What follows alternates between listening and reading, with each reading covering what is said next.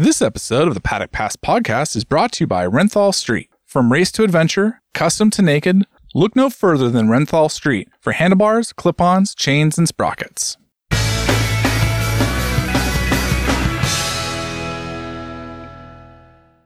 Hello and welcome to the Paddock Pass podcast brought to you by KTM. KTM has a brand new limited edition beast, the 2023 KTM Super Duke RR. For petrol heads that want a unique way to tackle the track, check out ktm.com for the latest news on that. On today's Paddock Pass podcast, as usual, it's myself, Steve English, and I'm joined by the top team of MotoGP experts. We've got David Emmett, the editor of MotoMatters.com, Adam Wheeler from On Track Off Road, and we've got Moto2 and Moto3 commentator Neil Morrison. And we've got a lot to pick through from that opening round in Portimao. This was obviously the first round where we were able to see the new sprint race format. We were also able to see Pecco Bagnaia back up his preseason credentials as the clear title favourite. He did the double this weekend. We saw in the Moto 2 class, Pedro Acosta was able to claim the opening race of the season. And then in, in Moto 3, we saw Danny Holgado claim his first Grand Prix victory. So lots to pick through from Portimao. Adam, I'm going to come to you first. Sum up the opening races of the year in just one sentence. One sentence. Uh, if the aim was to get people talking about MotoGP, then mission accomplished. Uh, it is very true. There was a lot of people taking a lot of interest in it this weekend. David, what about you? Uh, I the first race of the season is always exceedingly stressful.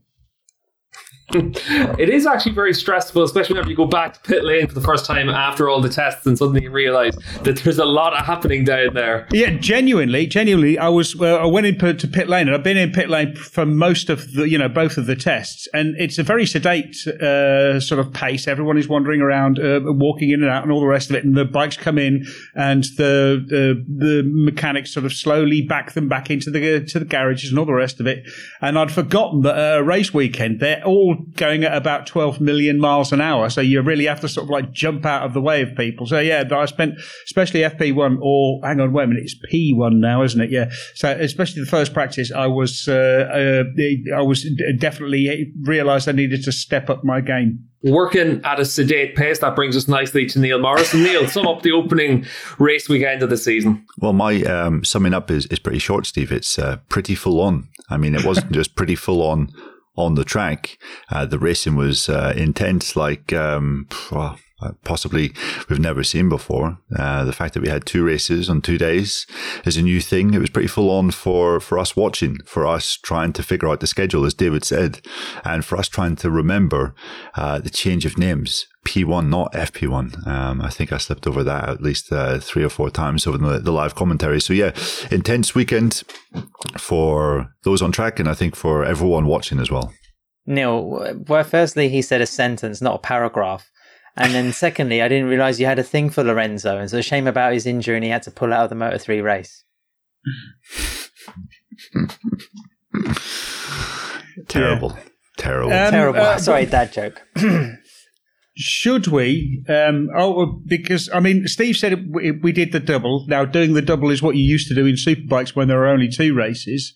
Uh, what do they call it in uh, in in MXGP? Now that we've got two races in in MotoGP, they call it uh, winning the mo- uh, winning both motos or something. What, uh, what we? how are we going to phrase this? A one-one.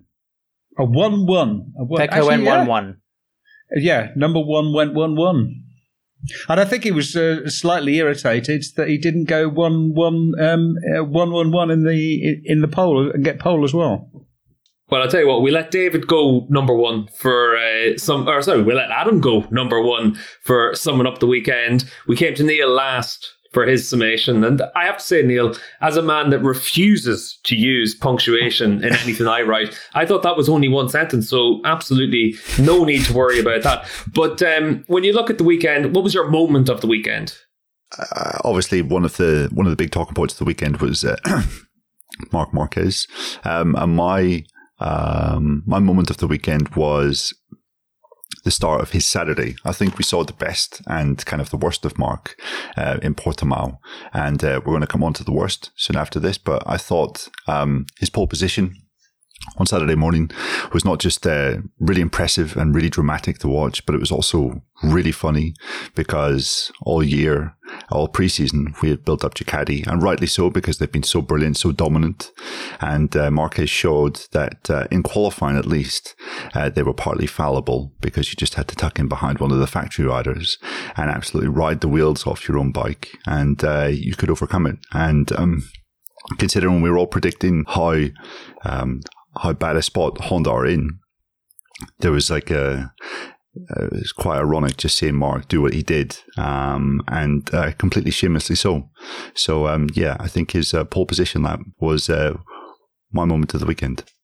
Yeah, I think for me as well, Neil, I thought it was one of the most unbelievable things we've seen from an unbelievable career for Mark. And like you said, it did kind of lead us into the high point of Mark's weekend, and then we had the low points later on. That was actually something that Sean Elkins mentioned to us on Twitter at Paddock Pass Pod when he said, "Can you please talk about?" The Jekyll and Hyde of Mark Marquez this weekend. But David, you looked like you were in a hurry to come in when Neil said it was quite funny to see Ducati not get pole position. But what was your moment of the weekend? My moment of the weekend were the last couple of laps of um, uh, Pecco Bagnaia's uh, race, the, the, the the race on Sunday. Um, I mean, he was very strong in the sprint race and he was very strong in the uh, full race. Uh, but for a long, a lot of the of, the full race, it really looked like Maverick Vinales could stay with him. But just the last what two, three laps, Pecco just absolutely put the hammer down, uh, pulled away. I think he was doing sort of, he was about half a second, maybe a bit more uh, a lap faster in those three or two or three laps. And he just absolutely stamped his authority on, uh, uh on the race. He was, uh, it was a very, very impressive win. And, um, yeah, I mean, Pecco just looked fantastic all weekend. He looked really, really focused and calm uh, I mean, we said like there's the, the, the, sprint race uh, or the, the, the, new format is really intense and really, really sort of everyone was really hyped up. Everyone except for Pecco. He was just, you know, he was, he was incredibly zen. I have to say, I felt sorry for the commentators during the course of the sprint race because I found that uh, obviously everyone is going to call it a Grand Prix. They're going to call it a MotoGP race. They're going to call it whatever they want. I was calling it a Super Pole race in my head. And the commentators were trying their best to correct themselves. This isn't a Grand Prix. This is the the Tissot sprint race. We've got to get it out. But um, I thought that, uh, yeah, like you said, David, for the end of that race, what we saw from Pecco was uh, really impressive on Sunday. Just to be able to to maintain that and manage the race was very good. Yeah, and I think one of the big things this weekend was uh, staying out of trouble. That in itself was a bit of an art form, and uh, the fact that Pecco managed to narrowly avoid a couple of uh, a couple of big moments, you could say it was lucky, but it was also he was able to position himself expertly in the battles um, so that he was never really truly in the thick of the fight. And anytime he was, he moved pretty much immediately to get back towards the front. Um, and I thought, you know, you look at uh, when Rossi was operating at top level and even Marquez as well, they kind of had a similar thing where you thought, wow, they were they were so lucky that they avoided that incident just behind. But um, it was the fact that they were kind of up front and maybe dictating pace that was causing the others to get a bit twitchy. So, um, yeah, he, he, he did really well uh, winning the races, but he also did a magnificent job of staying out of trouble. Just quickly on that, I would say for people who are worried that this is going to be a, a Pecco Bagnaia championship write off, then the competitiveness of Maverick Vinales and also uh, Jorge Martin um, was pretty, pretty encouraging. You know, I don't think Pecco is going to be running away with this thing. And bear in mind that Portimao was also uh, what the fifth day of activity at that particular circuit. So there was a lot of parity when it comes to setups, obviously knowledge, everything else. Uh, but then it also is quite worrying that in the press conference, Pecco said on the latest sort of configuration of the Desmosedici, he loves the extra stability he's got. Um, you know, this is the best version of the bike he's had yet. So that is a little concerning. Yeah, it's probably a little bit concerning as well that in the Grand Prix on Sunday we still ended up with what four Ducatis inside the top five. Obviously, there was a lot of different circumstances during the course of that race, but uh, it was one of those situations where once again we saw from Pecco how good he was at the front.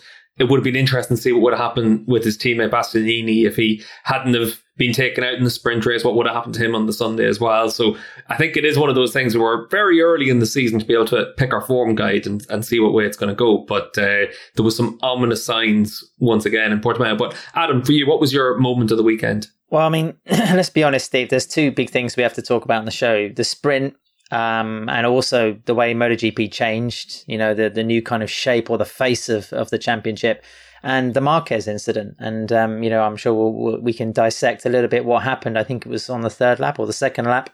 I can't even remember now going into turn third. three, the third lap. So, you know, it was a major thing. It's had repercussions.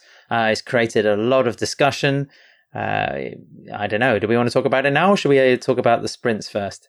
I think it's the big talking point. Let's let's dive straight into, as we heard from Sean Elkins, the Jekyll and Hyde of Mark Marquez. I would like to say one one one thing as well. Like I found it really interesting that uh, one of the points that uh, Fabio Quartararo made at the end of the weekend was if we started in Losail, it probably would have been a bit different. It's a wider track. It's a little bit different to Portimao. Portimao, it's, it's worth mentioning, isn't a narrow track it's a narrow line, especially at the start of the lap. Through turns one, two, three, it is literally one line. And when you look at the helicopter shots. And if anyone has the video pass, go back and look at uh, races with the different camera angles because it's always really interesting to see what happens from on boards or in particular the helicopter at the start of races. The Super Pole, uh, the Superpole race, I did it right at the outset. The sprint race was um, was interesting because there was a moment on the first lap. I, I think it was where Oliveira might have been bundled past by someone else, and from the outboard shot, it looked like he was properly bundled past. But when you look at the helicopter, he's a little bit wide and there's so little margin for error into turn three. And this isn't to excuse Mark. Mark was clearly completely at fault. He was out of control. But into that corner, we see it time and again. And obviously in superbikes, we have a lot of experience in Portimao. We've been going there for a long time. But turn three is such a pinch point because if you break in three meters too late, you have no chance of being able to maintain your line through that section of corners. Obviously, Mark braked in too deep. He locked the front and then tried to take avoiding action. But it, there, there is such a, a tightrope that you walk through that section of track. Yeah, I mean, it's also from the TV. It's really hard to appreciate just how tight it is. Um, you, you, know, you've you've got your you've got turn one, which is you're coming from a high speed and uh, and it's pretty much or it's not quite a right angle but it's almost a right angle. And then you've got that fast kink of number or, well a fast kink. You've got a kink of, of number two. But then uh, turn three is really almost a hairpin. And once you get out of the hairpin you have to, to flick the left uh, the, the the bike left again to go up the hill. So it, it really is um, a very demanding corner and a demanding line. Um, Mark said during the crash that maybe it was because of his hard, he was using the hard front and he didn't really give it enough time uh, to get up to temperature before he was to, before he braked so hard. Wilco Zeelenberg sort of, uh, sort of said, you know, you don't, there's no need to do that in the first couple of laps. You've got to let your temperature come up and you've got to, you know, you don't need to sort of brake towards people all the time. Uh, you could just break at the same time as everyone and then sort of, you know, once you're, once everything is really, is really ready, then you can try to attack. But, um, yeah, it's it's it, it was. Um, it was good. Uh, someone said uh, it's funny how these incidents always seem to involve Marc Marquez. Um, uh, on the one hand, that's why we love him. He's an incredibly exciting racer to watch because he will do things with the bike that um, other riders just can't do. Um, it's just that sometimes when he does those things, uh, he can't do them either. It turns out. My take is that I think he's been vilified. He's carrying a lot of the not the blame, but some of the emotion that people have towards the sprint format and how people have perceived MotoGP to be much more hazardous and perilous or reckless or whatever. But the fact that I think, you know, Mark almost crashed in the same sort of section the previous lap gave the impression that he was out of control. Uh, after the race, quite some time afterwards, uh, he gave a press conference, um, and I asked him about his hand. I said, "Do you think you're going to be out of Argentina?" Because the ca- the cast he was wearing um, on his right arm was quite elaborate, and uh, he was emotional. Um, you know, he felt extreme. He was very contrite about the accident. He said he deserved a long lap penalty. He said that in the the safety commission, the riders had been informed of like a sliding scale of punishments. A long lap penalty would be like the first yellow card. The second one would be, I believe, um, a, a ride through. Uh, the th- no, sorry, a pit lane start. The third one would be a ride through penalty, and then the fourth one would be a one race ban. So Mark's kind of on the first strike of that, if you like. And I think, you know, it's, of course, it's desperately unfair on Miguel Oliveira. Um, Marquez, of course, has previous history with these kind of incidents. So he has a little bit of a reputation for s- some recklessness. Of course, he's compensating uh, for the Honda and the lack of um, competitiveness they currently have there's all sorts of mitigating factors. And when he came out of the medical center in the paddock in Portimao, there must have been a gathering of 50 to 60 Portuguese fans and just a roll of boo and jeering and, and the whole emotion directed towards him. I could see why he was, you know, emotionally affected by, as well as physically by the whole thing. I think it's incredibly unfair to, you know, throw knives at him because, like Dave said, which I completely agree with. He's the most mo- remarkable motorcycle racer I've ever seen. Of course, he has his faults, but again, that's why we love him. And if you suddenly cast him out of MotoGP, or he has an attack of um, emotion or, or, or consciousness, like we saw in the All In documentary, where he was questioning whether he really needs to be there, then it's it's going to be a disaster, I think, for the for the for Grand Prix. Um, I understand there's a lot of emotion, particularly with the RNF Aprilia team. Miguel Oliveira confirmed not to be riding in Argentina, but uh, I think we just need to you know get over this first 24 or 48 hour period of thinking that he's the devil incarnate yeah, but I mean, it, uh, it's it's not exactly the first time that he's turned out to be the devil incarnate. I mean, it, yeah, I'm going to mention Sepang 2015 again, just for uh, shits and ah. giggles. But um, oh, Dave, Jesus. but yeah, I mean, he he was. Um, there was always this this argument about them. I remember even when he was in Moto two, you saw on social media and motorcycle forums that um, uh, he was only uh, he was only doing so well because because his team were cheating and uh, they were he was being favoured and also being put straight into the Repsol Honda team. So um, uh, he really is he really is a Marmite one. But I mean, he's exactly what the sport needs uh, um, because you want polarizing characters. You want uh, someone that you're either going to be a fan of or you're going to be absolutely hate and want to lose. Um, you know, you, you can't have sort of bland McDonald's figures. Do you know what I mean? You don't want sort of, you know, just like uh, the everyman races. They're, they're a lot less entertaining. They're a lot less attractive. Um, and I mean, it must be difficult for Mark to be the target of so much hate, um, and maybe also difficult to be the target of so much uh, adoration. But he probably comforts himself by lying on a bed of million um, uh, uh, of his uh, of his uh, of, of uh, hundred euro notes but I don't think that's the that's the argument here. I mean, sure, you could say maybe the reaction has been slightly over the top from um, from from certain fans, um, but you know, he was definitely, I think he was definitely in the wrong here. We have to remind ourselves that this is uh, an eight time world champion, 30 year old rider, a guy that's been racing um, on the world stage since uh, 2008, I think, um, full time. Um, I think he's the second most experienced rider on the MotoGP grid. Um, and this was a, this was kind of a rookie era. This was the kind of thing you would expect to see from um, Augusto Fernandez or, or, or someone who is completely new to the MotoGP category. Um, you know, Marquez has spoken all winter of um, the Honda's deficits and weaknesses, and um, you know, I think he should have been a bit more aware um, of of those in this kind of situation. Um, as Dave said, it's not his first rodeo, or it's not the first time he's been in this kind of situation. It wasn't even the first uh, time at turn three that he when he when he took out Oliveira that um, he nearly came a cropper there. I mean, he was right on the ragged edge on the first lap. You have to say he was pretty lucky on that occasion that he didn't wipe out Jorge Martino, didn't you know skittle him by losing the front.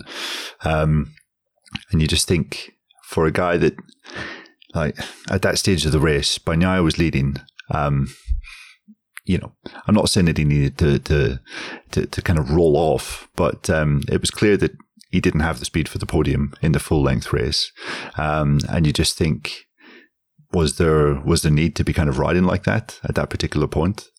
Um, so yeah, I think it was um, it definitely wasn't his finest moment, and um, you know maybe it's a consequence of Mark being unwilling to accept the kind of situation that that he finds himself in.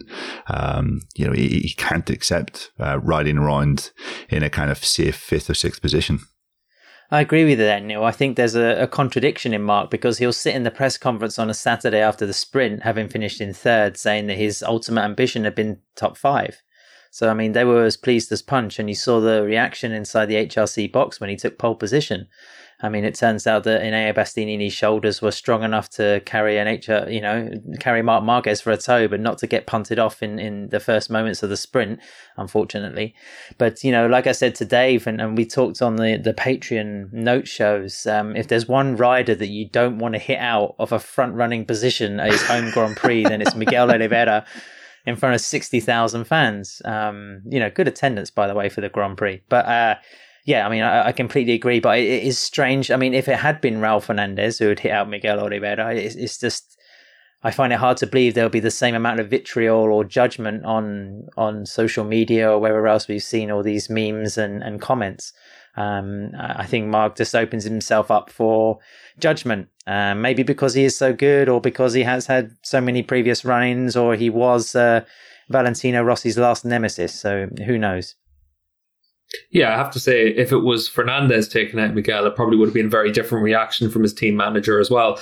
But um, I think for what Neil was saying about uh, Marquez being unwilling to accept that he can't win, it's that he's unable to accept it. And that's what makes Mark so special. That's why Saturday was the best thing we've seen in so long in a, in a qualifying session because like no other rider could have done that. And then in the race, Mark's got a chance. And I think one of the biggest things is we always saw Mark ride like this in the early stages of races. He, if you think back to 2013 and his first few years in the class, he had so many near misses with other riders.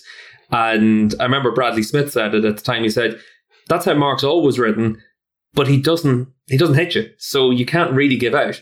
Now he is making contact with other riders because MotoGP is so close. Everyone's within a few tenths of a second. It's not like it was back in 13 where Ducati were nowhere and you had, you know, a couple of factory Yamahas up against Marquez and, you know, it might be Pedrosa at one stage. It might be someone else then for the next round, but you only had a handful of riders at the front capable of really competing. Now you've got, you know, a dozen riders, especially at around like Portimao, where we've had the preseason test, we've had the sprint race, we've had the practice sessions. You've had so much time to get yourself geared up that it was always going to be really tight at the front. And I think that was probably one of the big factors that contributed to, to the incident as well. I would say to David, just to go back to what you were saying about when Mark was in Moto 2, it's different when you're coming up through the junior classes. Obviously, in the premier class, you have to set your example for all the other riders, but you also know what you've got.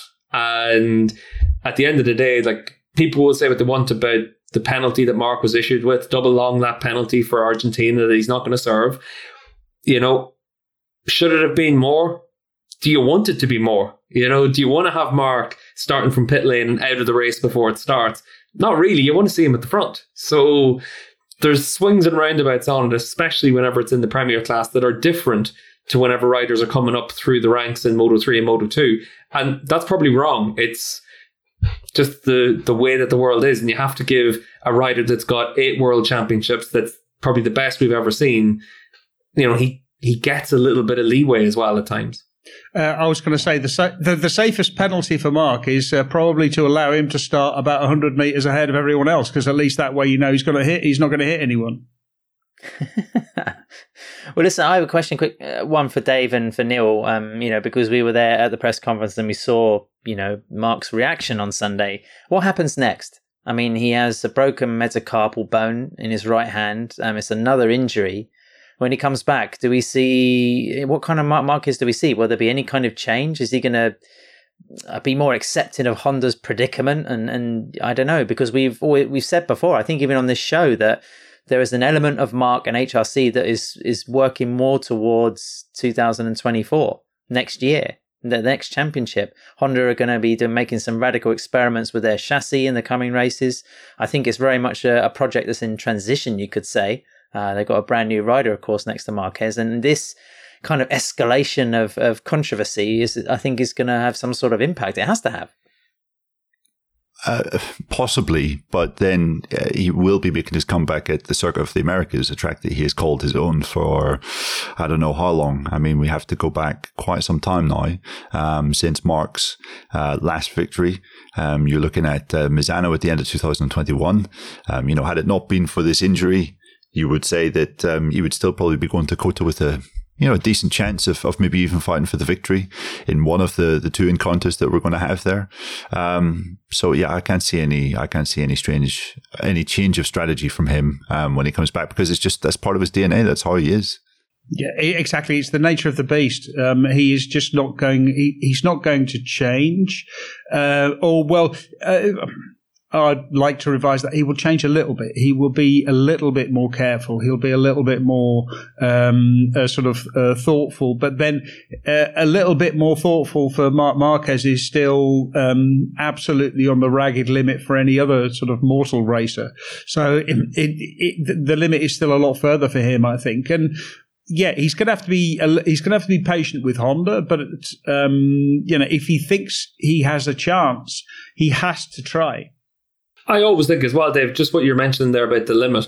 It's always very easy to forget that the limit is the limit. And you go that little bit above it and there's no coming back. And that's what we've seen time and again from Mark. We're also on the limit right now because we need to get the money in from our sponsors. So we're going to take a quick ad break. And when we come back, we're going to talk about the sprint races and the impact that they've had over the course of this weekend and what we can expect from them going through the season.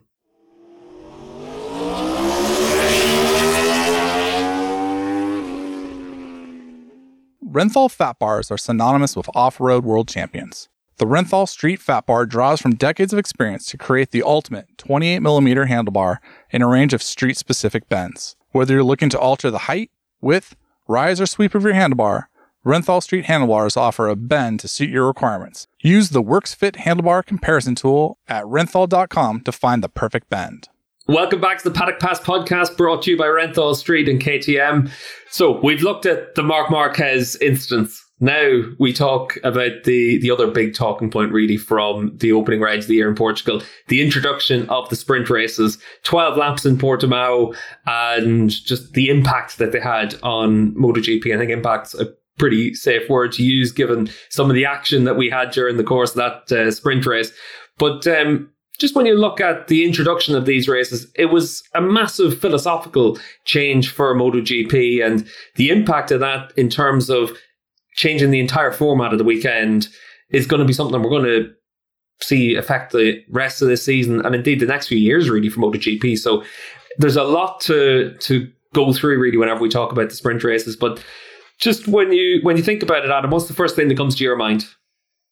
Oh, it's it's hard to really pick an overriding emotion, Steve, after the weekend. I, I mean, I probably said on the last show that I did an interview with um, Dorna's sporting director. I think that's his title, um, Carlos Ezpeleta, a week before the Grand Prix for a story, and uh, I asked him what he was most worried about when it came to the new sprints format, and he said getting riders safely through the sprint into the Sunday GP race, which Dorna have right from the beginning of this concept maintained is the most important point of the weekend. I mean, it is it's the it's the record book event.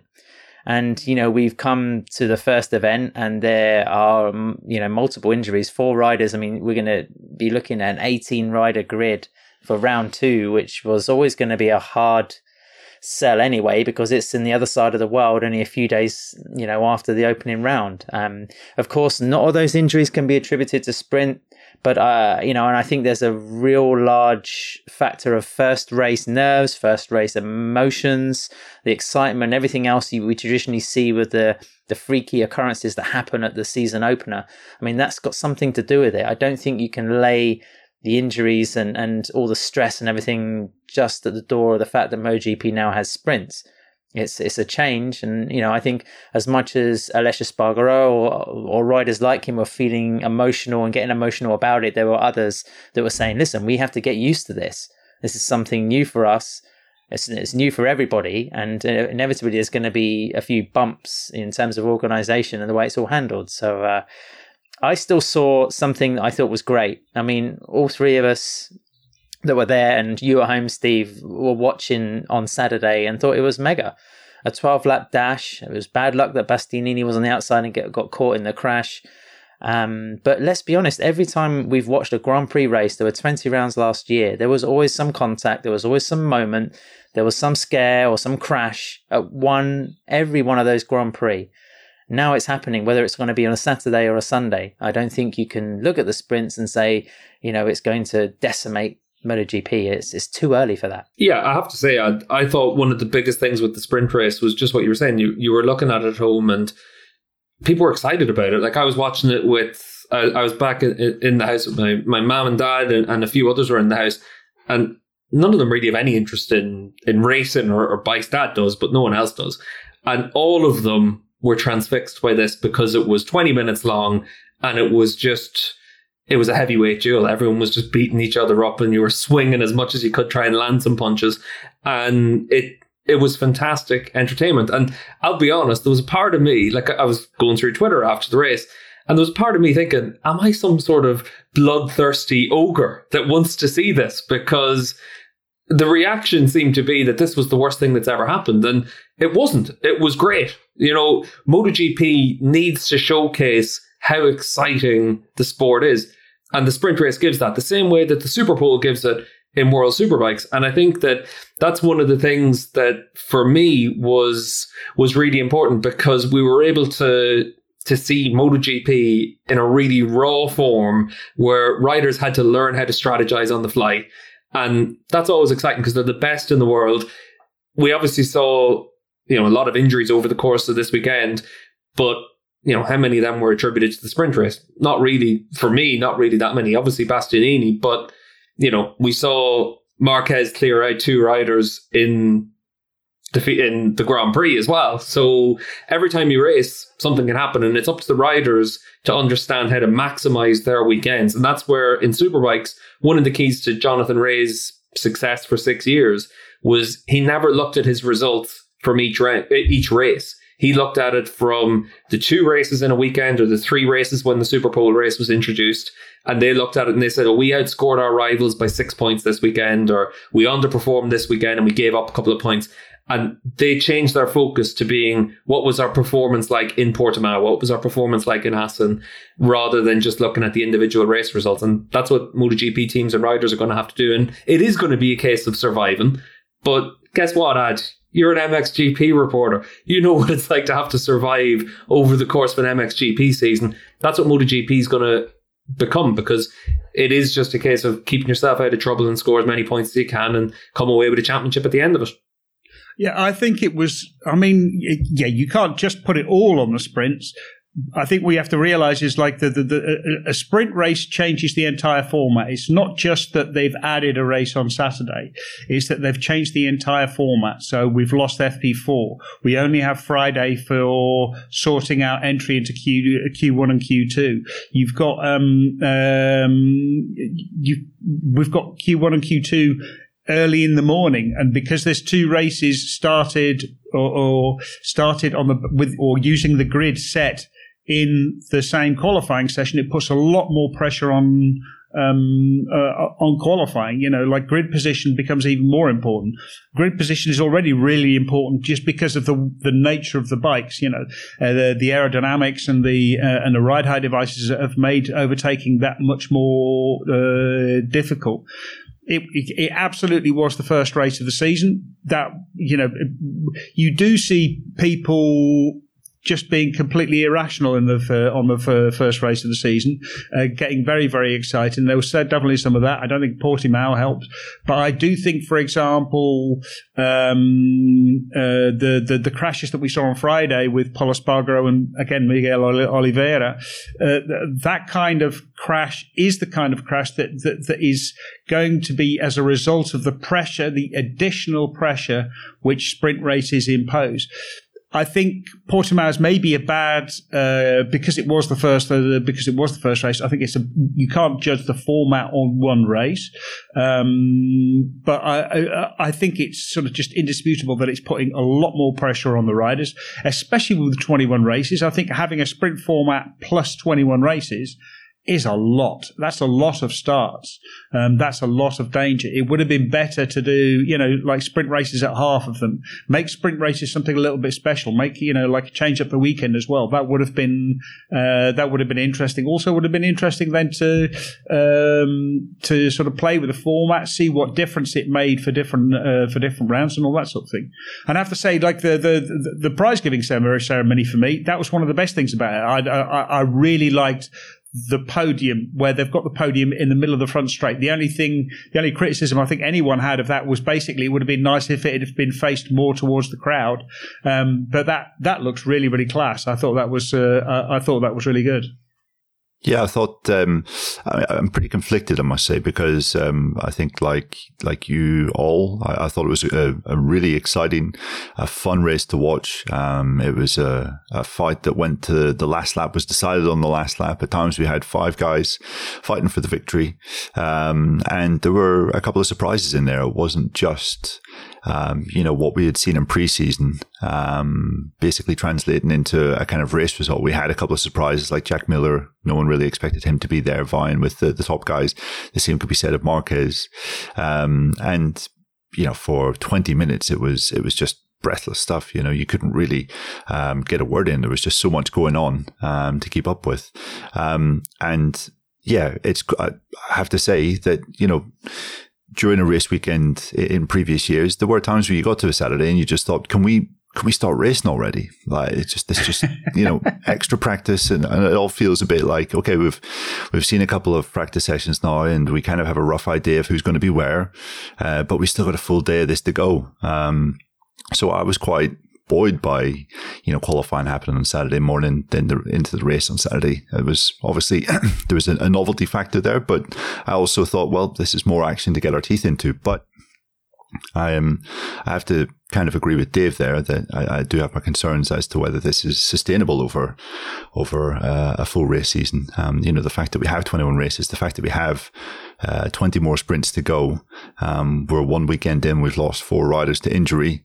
Um, Another one is also injured as well. Jorge Martin broke a toe in that crash on Sunday um, and damaged his ankle when Marquez hit him. You know, this is uh, this is kind of scary.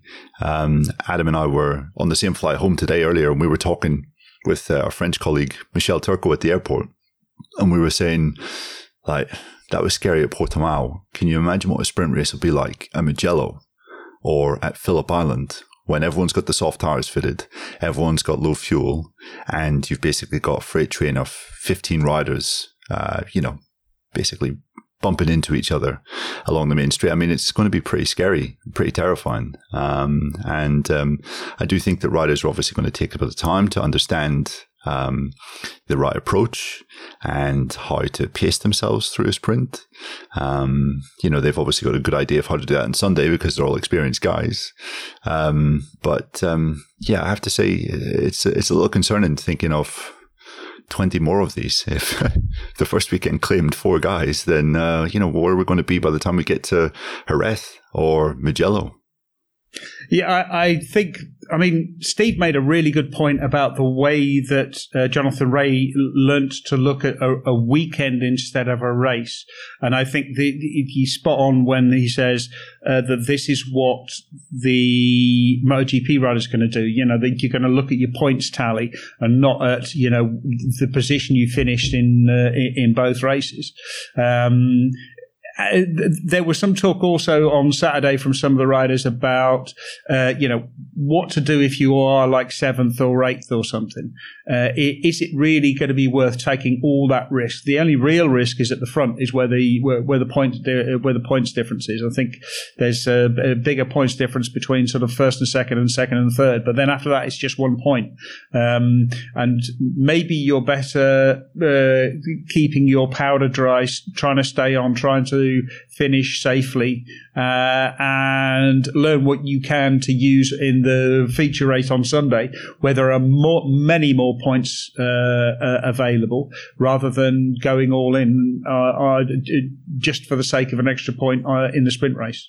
I think Dave. I mean, you made a great point about perhaps it should have been a soft launch for the the sprint format because, as we know, uh, the the scheme was introduced slightly undiplomatically. Uh, it was, you know, the teams and riders apparently were not very, they weren't consulted or they were not um, kind of uh, lobbied about it, you know, how they felt. It was pretty much announced and that was it. I mean, you could imagine uh, if Dorna had picked, you know, maybe key events to have the sprints, uh, some of the busier races like Assen or, or Le Mans. Um, or, you know, or, or, may, or Mugello, maybe some, you know, exactly some of the races know. where there weren't people. You know, like sure. you know, people people are going to turn up to, to Le Mans and, and the Sachsenring and uh, and Assen anyway. So maybe look at the work the the events which are struggling. Uh, and and try try it there, you know, try it at Mugello, maybe even try it at, at Silverstone, a nice wide track where you can do it. Yeah, and also some of the new events, you know, Kazakhstan and India, that could have been, you know, two kind of selling points. I'm, I'm not too sure why Dorna decided to launch full in. I mean, I think Formula One have 24 Grand Prix this year, and they're only having sprints at six. Uh, AMA Supercross have 17 rounds. They do triple crown changes to the format at three. I think so. There, there is kind of like moderation when it comes to that. Uh, maybe it was just like a, a wholesale change. It was uh, like the a heavy way to, you know, to to introduce the whole thing. Um, and I think if it goes swimmingly, then there's no grumbles. But if people start to have issues and you know there is some sort of controversy riders are injured or whatever then it's very easy to think well you know it's all because of the change it's all because of the culture shift and and and that's it so you know you can sit on the fence and see the positives and the negatives of it uh, but i think the overriding point is it's still too soon you know, hopefully we won't get to round six and you're suddenly having teams and brands looking for substitute riders to to fill in for others. Um, MotoGP, I think, you know, is at the level now where, you know, can you call on somebody like Jonas Folger? I mean, can you persuade the likes of Dani Pedrosa to step in? Uh, can can you ask Cal Crutchlow to race another half a season? Because there are not many other riders that can suddenly transition into that level at that speed and you know be customized with all the equipment and the demands of it. So it's um it's it's pretty tricky. Yeah, I agree with you. Um, I think we do need to give it um, you know another couple of weekends before we we make um, you know a definitive judgment. Um, but uh, just to go back to Dave's point there and what he was saying, um, you know, about riders perhaps having to accept um, the sprint as a kind of track time session if they if they realize that they're not going to get a decent result. Basically, what the sprint does, what the length of the race does, puts massive, massive onus not just on qualifying but on the first couple of laps. So I think no matter the situation, the first couple of laps, no matter the championship situation, the first couple of laps are always going to be really, really hairy. Just because if you don't end lap three or lap four in the top six or the top seven, then you know forget about winning a race. Forget about scoring big points in this in this race. Um, so I think that is something that no matter what the riders say or however they approach it, you know, you, you you're basically going to have to be risking it all in those first two laps to to try and get any kind of position, and there will always be someone that will be prepared to risk it. Yeah, I have to say that one of the the one thing that I really wanted to jump in on at one point there was Dave. You mentioned FP4 not being there. You're wearing black today. That's obviously just because you, are feeling that loss. But um, I I do think that when you look at the the sprint races as a whole, I've said before that I'd love it if we got rid of having Q1 and Q2 in MotoGP because that's what puts the big onus on having to be on the limit in Friday's practice sessions to make sure that you're able to get your top 10 points. And, and the jeopardy of Friday is great from an entertaining perspective because it gives you something to keep an eye on all the way through the practice sessions. But I'd probably like to see us get rid of that and then go to the, the longer qualifying um, session, like what we have in superbikes now. Instead of having Q1, Q2, we've just got, I think it's a half an hour session or something like that for superbikes. And then you just pick your grid from that, and then you go into the Super Superpole races, or well, race one and then the Super Superpole races. I'd like to see a change like that.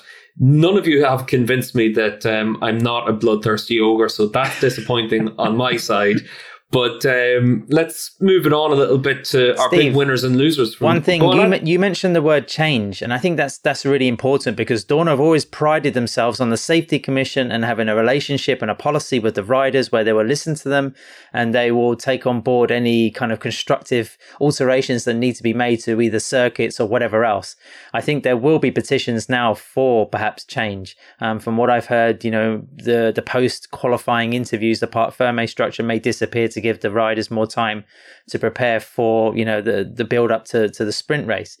Uh, so I want to see, you know, what did Dorna do from here? I mean, I don't believe they will jack in the scheme, but you know, they, you know, how much are they really going to listen, and how much are they going to put it down to emotional reactions or worries or concern just over the, like I said, the culture shift in MotoGP. So let's see what happens. Yeah, I mean, that's always, whenever you change anything, people complain because they're used to doing something in a particular in a particular way.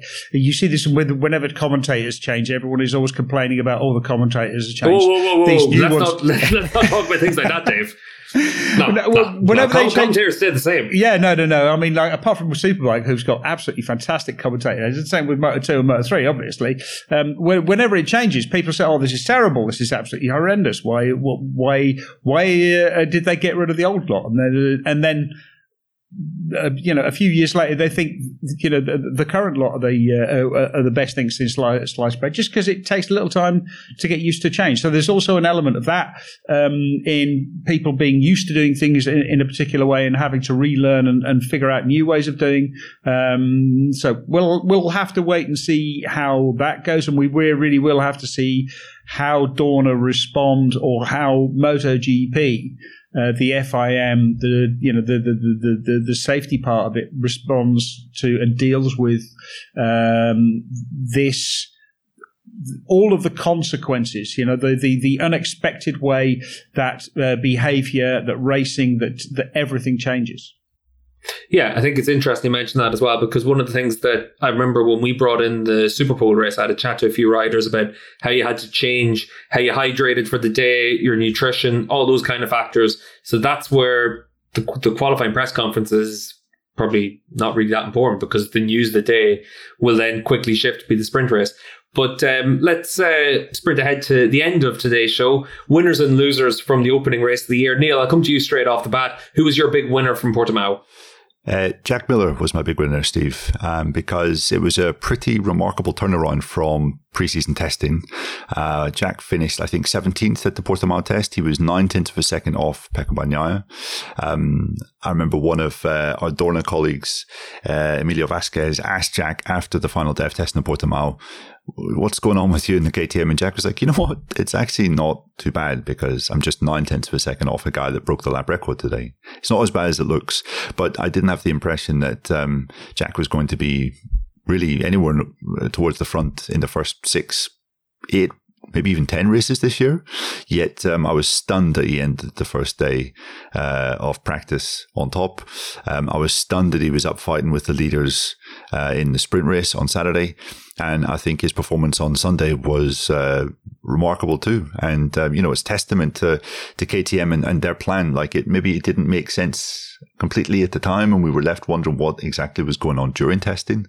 But, um, they, they they pulled it out when it when it mattered. And I know there was a false dawn last year um, after the first round of the season with KTM, um, but the fact that Binder and uh, Miller were contesting fourth place together on track on Sunday indicated that they've genuinely made a bit of a step and they found something. So, um, yeah, I thought Binder rode magnificently, um, and I think it's uh, it, it bodes remarkably well for this year.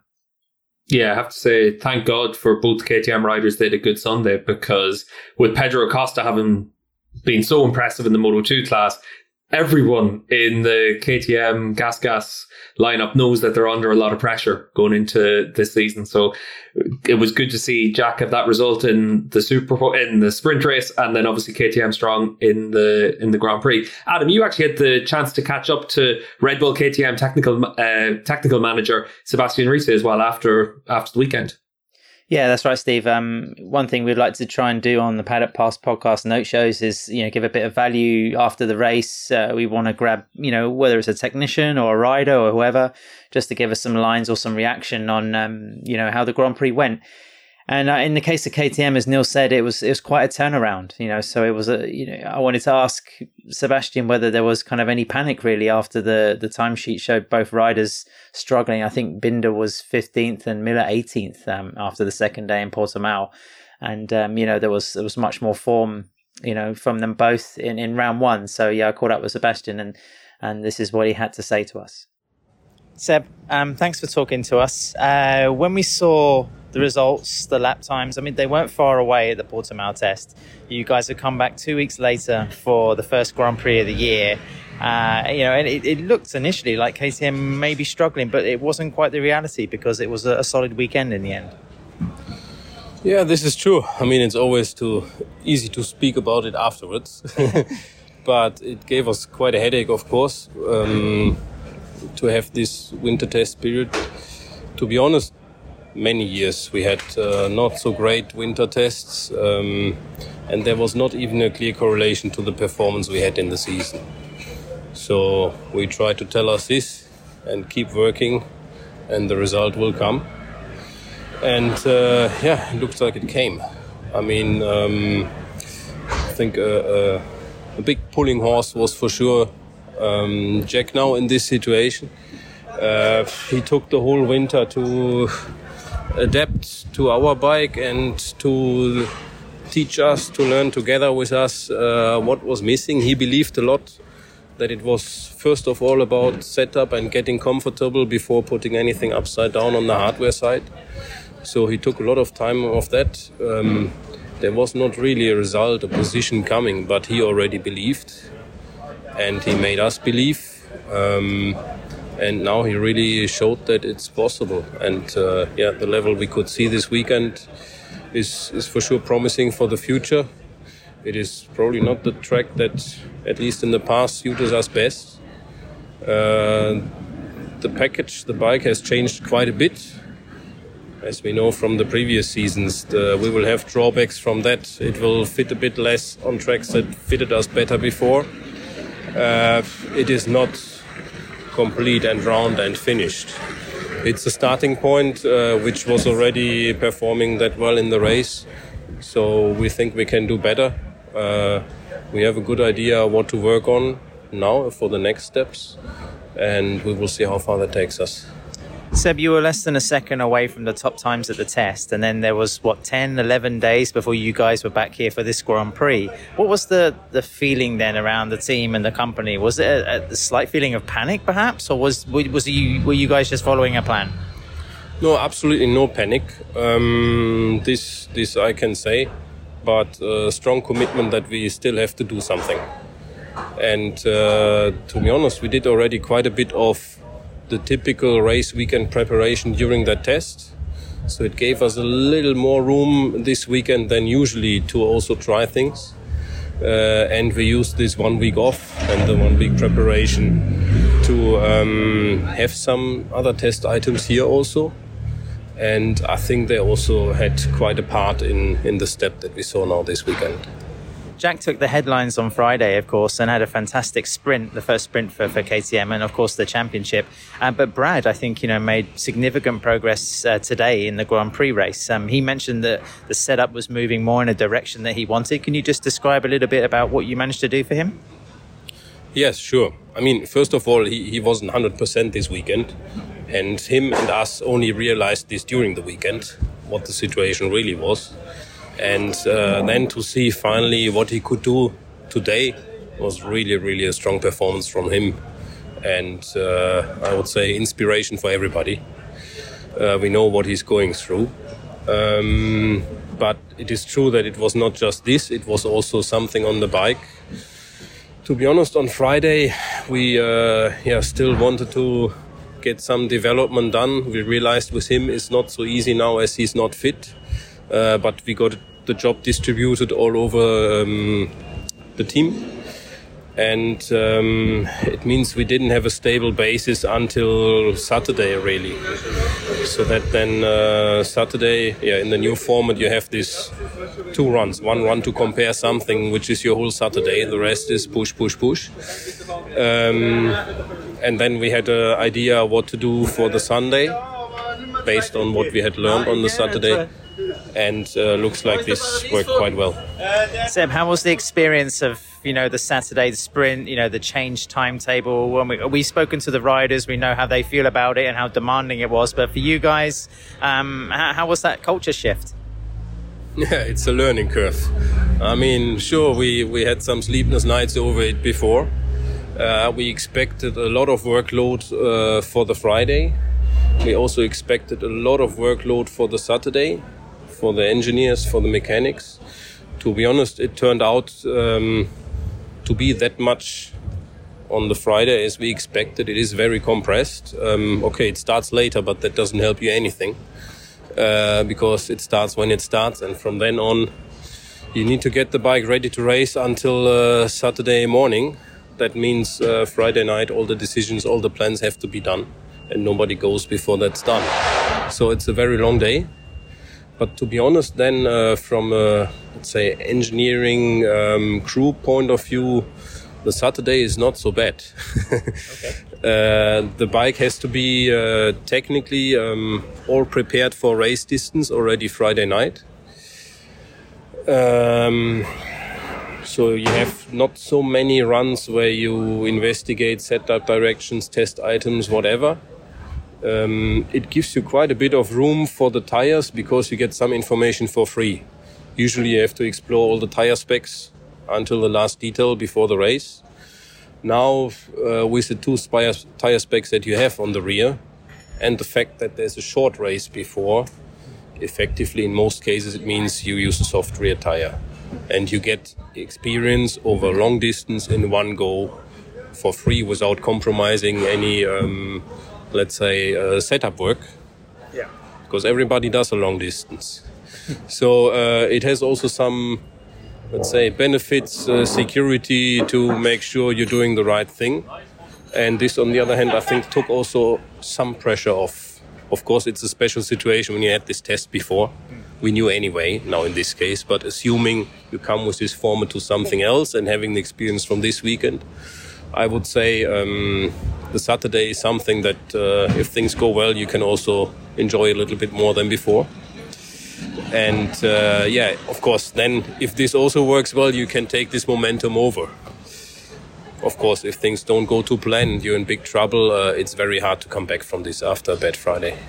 Lastly, Seb, you mentioned gaining experience. For sure, you've got a lot of data um, just from Portimao. So, how how do you feel about the package and the where it is at the moment, and for the next Grand Prix in Argentina, which is only a few days away? Yeah, I mean, we we changed the character of the bike in quite a lot, quite a lot of aspects. Um, we have the bike quite in our hands, on the rider's hands, from the electronic side. Um, we have a bike that seems to turn quite good and seems to use the grip that we can give him, but we need to give it grip, and we need to find that either by the tire or uh, by the setup, etc., by the riding. Um, and uh, we still have to understand how to use these tools that we have now in the best possible way. I think we have already a good idea how to approach it in Argentina, but in the end, the reality will, will prove us wrong or right. Uh, sure, we have some intense day in front of us, but I'm confident we can show something nice. Seb, thanks ever so much for your time and best of luck in uh, Termas. You're welcome, yes. Thank you. Uh, we, mentioned at the top of the show about the Super Duke uh, 1290 RR. Um, I rode the, the only time I've ever ridden a bike on a racetrack was at Portimao for the launch of that motorcycle. And to anybody listening, I would, you know, thoroughly recommend it because uh, I think it was one of the most thrilling things I've ever done because usually you're riding a motorcycle and you're being defensive. You know, you're on the road or you're on a trail, you're looking out for, you know, cars, holes, ruts, whatever. Whereas, um, you know, being on a racetrack allows you to actually, you know, go a bit mad with these, uh, the, you know, these, uh, these contraptions. And it's, um, it was utterly thrilling, really educational. Um, and you know, yeah, I didn't manage to sort of get the bike lent over as far as um, the MotoGP guys around turns one and two, but it felt like it. Um, unfortunately, that's one of the most disappointing things about trying to ride a motorcycle fast. You feel like you're, you know, Valentino Rossi or whatever, but then you see a photo and you realize you look like you're, you know, an old lady on a scooter going to do her shopping. so, um, but yeah, I mean, that was that was a fantastic experience at Portimao. So, anybody listening who's ever wondered about doing a track day, don't be afraid of it. Embrace it. It's it's fantastic fun, and you actually learn a lot about the limits of a motorcycle, how much you can brake, how much you can actually lean these things over, and it's the perfect environment for that. But uh, yeah, but as we've heard from Sebastian, um, KTM you know, made progress. And like Neil said as well, when Brad Binder made the podium in Qatar last year, and you know, Miguel Oliveira obviously took victory in very unusual circumstances in Indonesia. You just uh, wonder if this uh, will be a repeat of the same pattern for the Orange guys, where they have a bike that works extremely well or much better on one track, but then they get to another and face um, the same difficulties with, with grip. So let's see. Well, that was where it was interesting that Miller spoke all the way through the weekend about how strong the front end of the bike was. And then the engine with the big bang configuration working well, the electronics changes they made seem to step things up from the test. So we'll see how Termas goes. Obviously, you can't read too much into the first round, probably not even until we get a sample size that's big enough after four or five rounds, but it was an encouraging start for them. Just to go back to what you were saying as well, lad, I did want to ask you about turn one, two, three, whenever we were chatting about it earlier on, because I knew you wanted to, to, to mention that. I remember the first time I rode a bike on a track, it was 12 hours after I learned how to ride a bike. and I went to Donington Park and having gone from a Tesco car park to the Craner Curves, I can attest that it was one of the most terrifying things that I've ever done in my life. But uh, by the end of the day, it was great fun. And you do learn a lot from it. And definitely it's something that uh, that we recommended. So, Dave, we're looking forward to getting you out on track. We're going to obviously uh, organise that. Some MotoGP team. There's that many riders that are injured. We'll probably get you onto the onto the bike by the time we get. We might do Jerez. I think that uh, COTA might be a little bit too physical for you, but uh, I think by Jerez you've got enough time to get yourself ready for that. But who was your big winner from the weekend? I mean, my big winner for the weekend was um, the, the, the dude who did all the winning, uh, Pecco Bagnaia not only does he come away from the chat from the the opening weekend with 37 points, you know, a, a full score, but all of his potential rivals are, uh, you know, pretty much ruled out. Everyone we thought might be a a championship contender had fairly miserable weekends. Um, Fabio Quartararo qualified badly and really paid the price. Um, uh, had a couple of extremely mediocre finish uh, finishes and only scored a handful of points. Aleix Espargaro didn't really have the race that um, or, or, the races uh, which we hoped for. Jorge Martin got um, uh, basically knocked out of the uh, uh, out of the full race, even though he got on the podium in the in the Superpole race. Um, um yeah, Marc Marquez again, you know ruled out. No, he's not really looking like he's going to be a, a, a contender.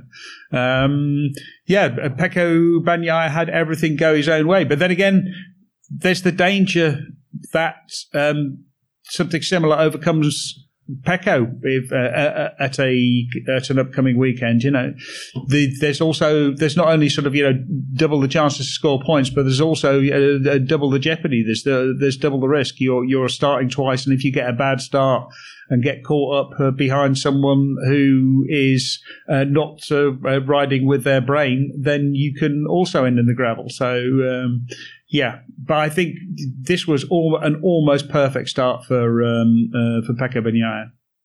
Yeah, life is fraught with risks, and obviously, Adam, as the third person we go to for the winners, you have to make sure that you didn't pick Miller or Pecco Bagnaia. So, who's your big winner? Uh, I'm going to have to go for Maverick Vinales, Steve. Uh, you know, I thought the way that he was able to be competitive to run with Bagnaia was, like I mentioned before, very impressive. I mean, it's not the first time we've seen Maverick start a season strongly. Um, you know, I kind of looked it up, and out of his eight, eight, eight MotoGP seasons, he's taken podiums or wins in, in you know, four of them now. Uh, I think in 2017, he had a particularly strong run. There was like three or four podiums in the first five or six, half a dozen events. Um, you know, we thought he was going to push for a, a, real sort of title threat that year, and it didn't happen. So I'm not getting too excited about Maverick Vinales. Um, if you remember, I did tip him last year to be our surprise of the season, and you know, I almost got kind of close to that, I think. But um, this year, who knows? Uh, you know, we, we do know about the talent the talent of Vinales, and um, this was the first little taste. If the the Aprilia is more competitive and he's more happier on it, then um, you know we could be seeing more podium finishes. So he was my winner. Yeah, I have to say uh, that right from F, uh, FP1, P1, Dave, right from the opening practice session of the weekend, I did think Vinales looked really good. And when we know Maverick is happy, we know how fast he can be. And at the end of the day, he's got that proven track record of being capable of winning races. And certainly for for him, he'll think that he can be that leading Aprilia rider as well this year. And that's going to be massive. Obviously, we would have seen potentially him up against Miguel Oliveira at the end of the the GP race, the end of the, the Sunday race. That would have been something really interesting to see how that would have played out. Yep, it would. And I think it's worth pointing out that uh, Maverick is pretty sure he would have been fighting for victory in the sprint had he not been pushed wide by Alex Marquez at turn five, the lap that um, uh, Bastianini was skittled by uh, Luca Marini. Uh, I think he lost five or six positions in that uh, instance and was still managed still managed to uh, recover the ground and get back towards the the lead group um, within a couple of laps. So yeah, I mean, a, great weekend for Maverick for sure, and you know, with a bit better luck, he could have come out with an even better weekend. Adam, we came to you last for the winners, but we'll come to you first for your big loser from the weekend. Who's that going to be? Uh, three contenders very quickly, Steve. Me for the um, Paddock Pass Podcast 2023 Fantasy League. Um, you know, after being some somewhat of a king at the discipline last year, it was a miserable start, and I blame Luca Marini entirely for filling me with false optimism. Um, Johann Zarco was also in my team, who you know had let's be honest, had a fantastic last lap to gain two positions. So good on three. the Frenchy.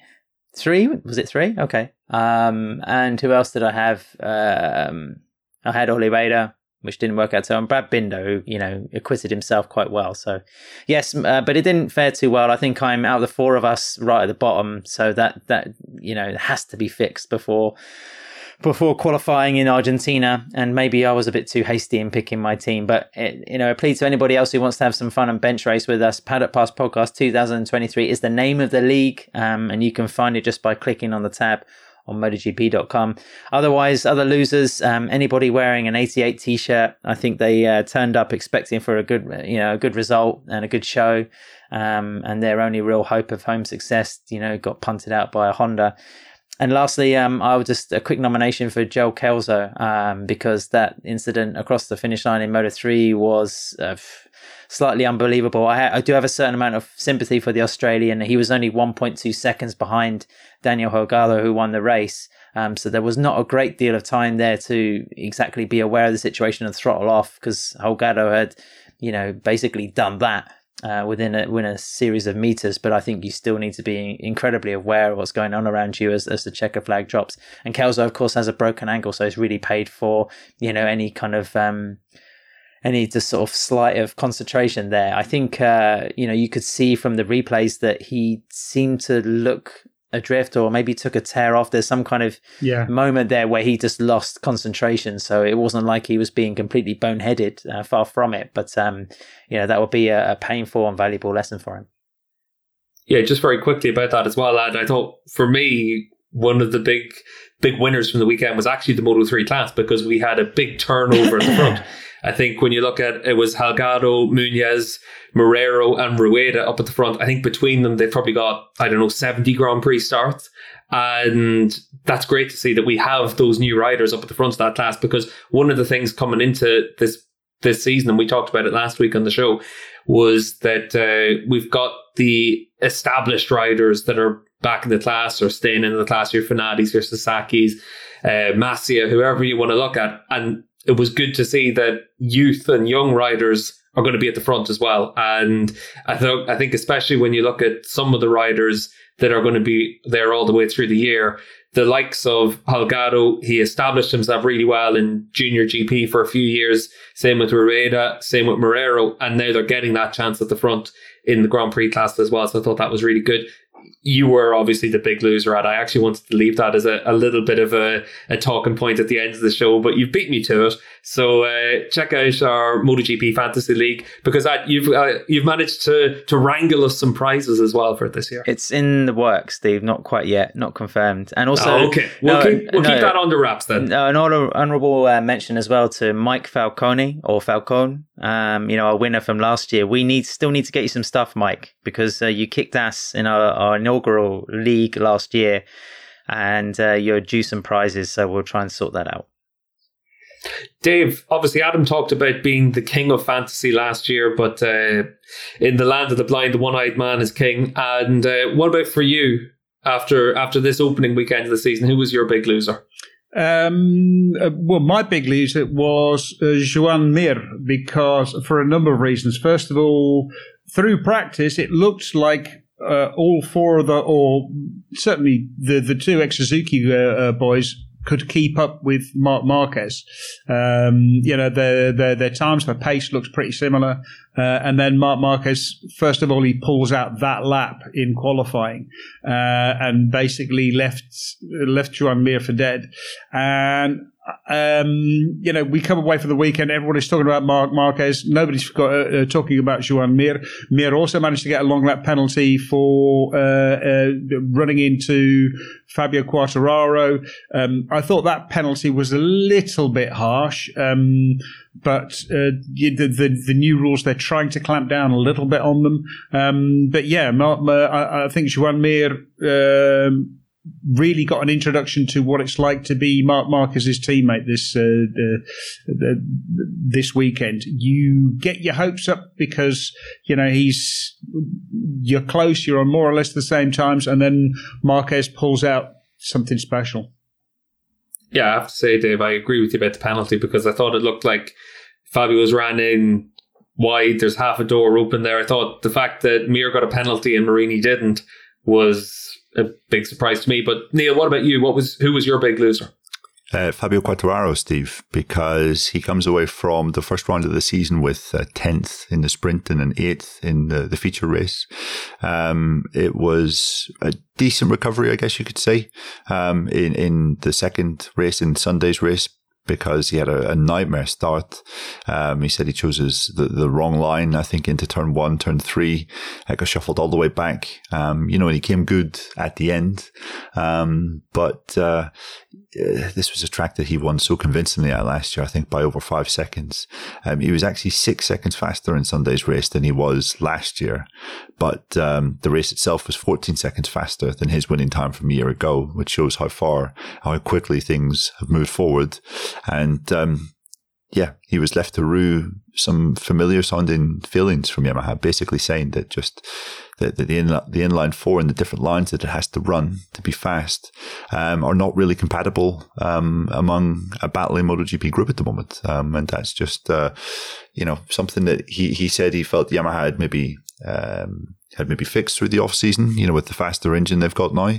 But um, yeah, the, the, the same feelings remain, and um, you know, Fabio coming away from the first round. Uh, yeah, already so far off, it it doesn't bode well. He did come away from round one last year um, after a pretty miserable encounter and uh, managed to, you know, lead the championship quite convincingly by by half season distance. But um, yeah, with with in such good form, you, you do worry that um, Fabio's season might be over. His chances of fighting for the championship might be over really before the season properly gets going. Yeah, and obviously enough, the season is properly underway now. We're straight into Argentina back to back races. So keep an eye on Patreon for our Paddock Notes show, our updates through the course of the weekend, where we all get together to dissect what's happened during the course of the day, but most importantly, to bring you the news directly from the paddock. When the riders finish their end of day debriefs, that's when we record the show, so we we're able to bring you everything straight from the horse's mouth. So check out patreon.com forward slash paddock pass podcast and uh, become a paddock insider on Patreon to be able to get those latest updates. As it is, we're going to be flat out on Patreon for that as well because we'll have a preview for the Argentinian weekend at the start of the week for our paddock notes show, and uh, then we're into the into the full on race weekend. So it's going to be very busy on Patreon for that. So check that out. As it is, a big thank you to Adam Wheeler, David Emmett, Neil Morrison for bringing everyone bang up to date from Portimao. There was a lot to get through, and uh, I think we managed to cover most of the major talking points. As ever in MotoGP, though, we could probably do another hour and still only be touching on the surface of everything that happened over the course of the weekend. So, Ad, uh, thanks again for joining us. Cheers, Steve. Dave, Thanks again. Thank you. Neil, you've obviously uh, just about managed to get yourself back home and then it's out to Argentina for you, but uh, it uh, it never stops. Exactly. French uh, air traffic control striking uh, members uh, permitting. Let's see how that goes, Steve. But um, yeah, because I'm flying from BA to, uh, sorry, from Paris to BA tomorrow. So let's see what happens in Paris. But yeah, I've got my fingers crossed. Yeah, well, we need you to be there, Neil. Like I said, we need you for the Paddock Notes show. So uh, get yourself down to Argentina by hook or by crook. And uh, for everyone, keep up to date with us and on uh, Twitter at Paddock Pass Pod. Drop us any questions that you have over the course of the weekend. And uh, a big thank you to KTM and also to Renthal Street for supporting the podcast. This episode of the Paddock Pass podcast was produced by Jensen Beeler, David Emmett, Steve English, Neil Morrison, and Adam Wheeler. It was edited by Brian Burnett. Music is provided by The Liberty. All inquiries can be sent via email to team at paddockpasspodcast.com.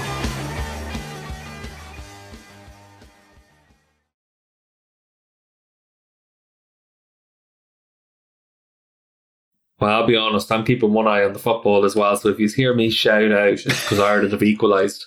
Also, for the next 20 minutes, if anyone mentions Fabio or Zarco, they're just dead to me. So uh,